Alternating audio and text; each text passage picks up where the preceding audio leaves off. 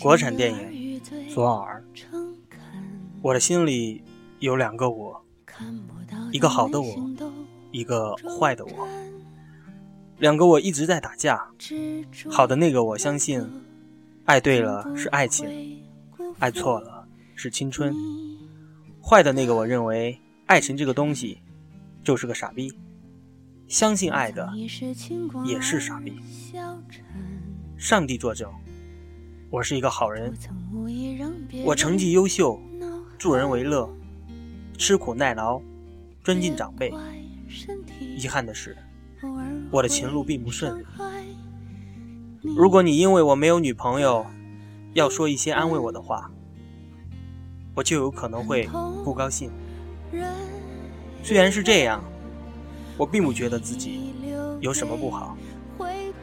在我二十六岁之前，我还是那样单纯的爱着我自己，就像这个世界上很多好心的人那样单纯的爱着我一样。医学专家说，没有爱情的人会死得很快。如果有个人可以给我真的爱情，即使很短暂，也没关系。我一直在等待那个人。一直傻傻的，近乎偏执的在等待那个人，他真的会出现吗？有的人真心就是很单纯，他们不奢求什么，只求一个安稳，一个简单。可是他们不知道，简单和安稳就是最昂贵的。他爱着你，你却爱着别人，知道得不到的，就不要去期待。女人像宇宙一样的复杂，我不懂女人，请不要跟我讨论爱情。在爱情的迷宫里，你又扮演着什么样的角色呢？请看电影《左耳》。那可能听到这儿，您以为已经完了，但是这部电影我今天看完了以后，啊，又哭了一下。所以我觉得还应该把我哭的那一幕跟大家再分享一下。